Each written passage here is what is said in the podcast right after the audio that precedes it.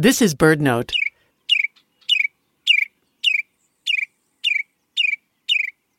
Northern mockingbirds, the continent's most proficient copycats, can learn to mimic the sounds of just about any other bird within earshot.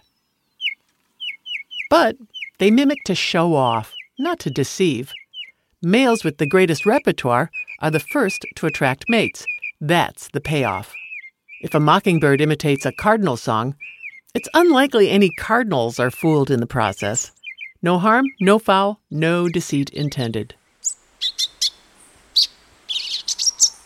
But a tiny songbird in South America called the thick billed euphonia does employ what scientists call deceitful mimicry, a very rare trait among birds.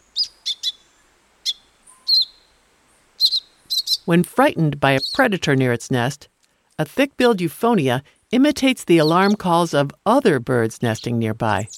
This stirs them into action, and they rush in to harass the predator maybe chasing it off while leaving their own nests in peril. The euphonia, meanwhile, sits tight, maybe shouting out a few more bogus alarms while others do the dirty work. For BirdNote, I'm Mary McCann.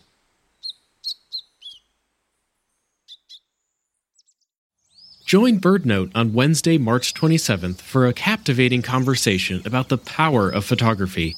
A panel of esteemed photographers will share their experiences, breathtaking captures, and insights into how stunning imagery can inspire action for birds. Plus, stick around to hear the winners of BirdNote's 19th birthday photo contest. Register for free at birdnote.org.